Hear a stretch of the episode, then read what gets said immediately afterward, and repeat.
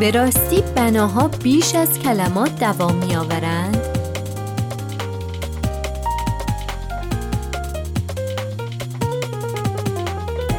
روی موج نمانا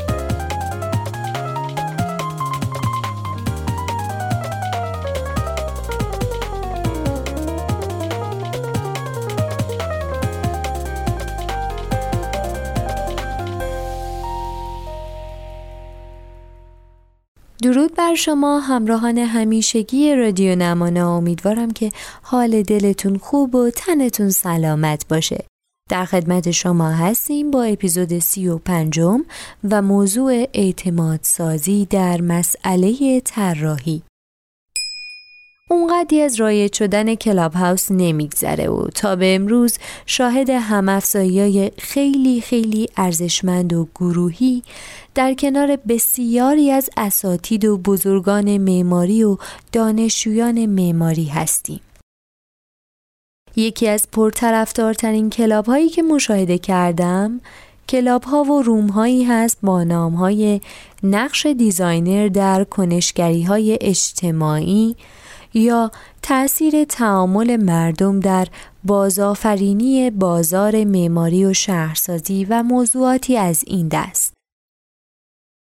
این اتفاق خیلی خوبیه خیلی خوب می‌دونید چرا؟ چون این مسئله نشون میده بعد از کلی قرقر کردن طراحا و انگشت اتهام گرفتن سمت کارفرماها بالاخره جامعه طراحا به این نتیجه رسیده که باید ریشه مشکل رو پیدا کنه و ریشه تو خودشونه. همونطور که توی اپیزود سی و دوم، سی و سوم و سی و چهارم به جملاتی از کتاب دیزاین بریف اشاره کردم و روایتگری کردم از تدوین تفهیم نامه طراحی حالا امروز در همپوشانی صحبتهای قبلی می‌خوام براتون در این مورد بگم که کارفرما یا شریک؟ هرچند که توی اپیزودهای قبلی باز هم اشاره هایی کردم اما می‌خوام بهتون بگم که این مسئله چقدر روی اعتماد سازی در مسئله طراحی تاثیر داره. مجددا ازتون خواهش می‌کنم. اگر اپیزود 32, 33 و 34 رو گوش ندادید الان این اپیزود رو پاز می‌کنید میرید اول اونا رو گوش می‌کنید و بعد میاید اگرم که گوش داده باشید جواب این سوال براتون مبرهنه. قطعا شریک. یعنی کارفرما شریک شماست و اینجاست. که برای همیشه باید کلمه کارفرما رو بذارید کنار. باهاش خداحافظی کنید و از دایره لغات کاریتون حذفش کنید. حذفش کنید که در وهله اول تمرین رو از خودتون شروع کرده باشید. تمرین تغییر نگرش رو میگم. ما باید فرض رو بر این بذاریم که اکثریت شما متوجه منظور شدید و پذیرفتید که طراحی حل مسئله است. و دیگه اینکه باید برای ایجاد تغییر در بیرون اول از خودمون شروع کنیم. حالا شما متوجه میشید که وقتی دیگه کارفرما رو مشتری نمی‌دونین بلکه شریک پروسه طراحی می‌دونید باید شریکتون رو درک کنید اونم شما رو. که این مسئله در بستر تعامل سازنده اتفاق میافته. سوالایی که در ذهن همکار و شریک شماست خیلی مهمه. خیلی. مثلا اگه اون معتقده که بروشور باید پر از رنگ و لعاب باشه یا مثلا دیوار سالن پلنگی باشه یا نما کلاسیک باشه من طراح توی طراح مایه طراح باید بدونیم اون چرا اینجوری فکر می‌کنه. باید این چرایی رو پیش از اینکه فرایند طراحی شروع بشه بدونیم. اینجوری اگه با استدلال های اون موافق باشیم خب خیلی خوب. اما اگه تصور کنم که راه برای ایده های دیگه هم باید باشه پس همین حالا. همین حالا قبل از شروع طراحی پروژه باید در این باره صحبت کنیم اگه هنوزم داری می‌پرسی چرا لازمه بهت بگم که چون باید همکار و شریکت رو درباره فرایند طراحی توجیه کنی چون همه امروز می‌دونن که تفاهم کلید اصلی همکاریه می‌خوای بازم دلیل بیارم که چرا؟ چون وقتی افراد مورد مشورت قرار می‌گیرن احساس می‌کنن که توی پروژه مشارکت دارن. حس ارزشمند بودن بهشون دست میده و از قبل این حس ارزشمند بودن اعتماد پروری حاصل میشه و از همه مهمتر اینه که دیگه کسی نمی‌تونه بهونه بیاره که اگه قبلا از من میپرسیدید چرا بهتون می‌گفتم و چه و چه و چه. خلاصه که باید با یه مجموعه رفتارهای اصولی و تعامل سازنده در طی فرایند پروژه به زبان رفتار و عمل باید به کارفرما نشون بدید که طراحی صرفا یه خدمات تزئینی و تشریفاتی نیست که همه اینها نیاز به آگاهی سازی و اعتماد پروری داره.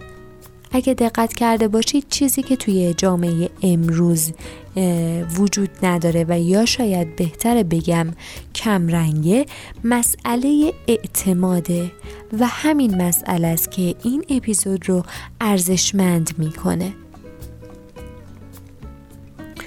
هرگز فراموش نکنید که هرچی توی بیان ایدهتون روشن و بیپرده و قابل درک باشید بهتر می‌تونید خط فکری مناسبی رو اتخاذ بکنید.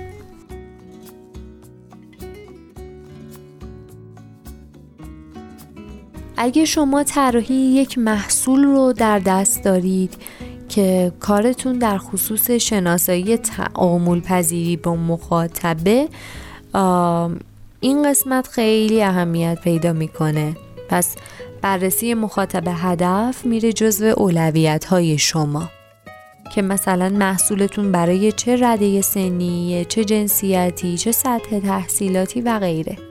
علایقشون چیاست، کجا زندگی می‌کنن و غیره. همه این مسائل رو با پافشاری تاکید می‌کنم تا بگم طراح باید بدونه برای چه کسی داره طراحی می‌کنه و این دانشه که باعث ایجاد تعامل بین اون و مخاطبانش میشه.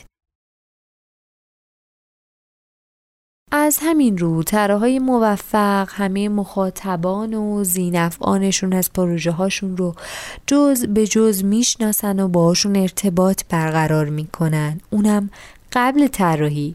یعنی حتی در حین طراحی هم نه پیش از طراحی. دقت کردید به این مسئله که اکثرا هم همکارای غیر طراح باید راهکارهای طراحی پیشنهادیتون رو تایید یا رد کنن؟ تصمیم با اوناست. یه لحظه به این مسئله فکر کنی. افرادی که مثلا مقوله طراحی رو درک نمی‌کنن یا دانش طراحی رو ندارن بعد بعد بیان مقوله طراحی رو تاییدم بکنن.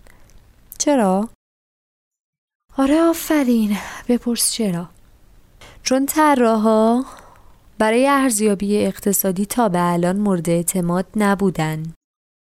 بله همیشه این دیدگاه بوده که طراح بیشتر از همه به مسائل زیبایی شناسی مسلطه اما اینکه مسئولیت تحقق مسائل تجاری رو هم به عهده داشته خیلی کم بوده یا اصلا بهتر بگیم نبوده آنچنان و از همین رو طراحا برای ارزیابی اقتصادی مورد اعتماد واقع نشدن. شما به عنوان طراح علاوه بر تخصص ایتون باید اعتماد و اعتبار کافی داشته باشید دیگه. خب این اعتماد و اعتبار رو بخشش رو باید از طرف همکاران شرکای کاری غیر طراحتون به دست بیارید. فرمولش چیه؟ دانش همیشه منجر به تفاهم میشه. تفاهم منجر به تحسین و اعتبار ته اعتبارم اعتماده. اگه بخوام سادش کنم یعنی اینکه افراد باید متوجه بشن که مسئله طراحی که تو انجام میدی چه ارزش افزوده ای رو تولید می‌کنه. حالا این مسئولیت توه که این ارزش افزوده ها رو براشون تشریح کنی و یادت نره که اعتبار و اعتماد از اساسی ترین رکنای شراکته یادت که نرفته کارفرمای تو شریک توه همونطور که اول صحبتام دربارش صحبت کردیم. خوشحال میشم نظرات تعیین کننده و مثبتتون رو توی کامنت ها با ما به اشتراک بگذارید. تا به تکمیل این اپیزود کمک کرده باشه. این اپیزود گوارای گوش هاتون تا اپیزود بعدی خدا نگهدار.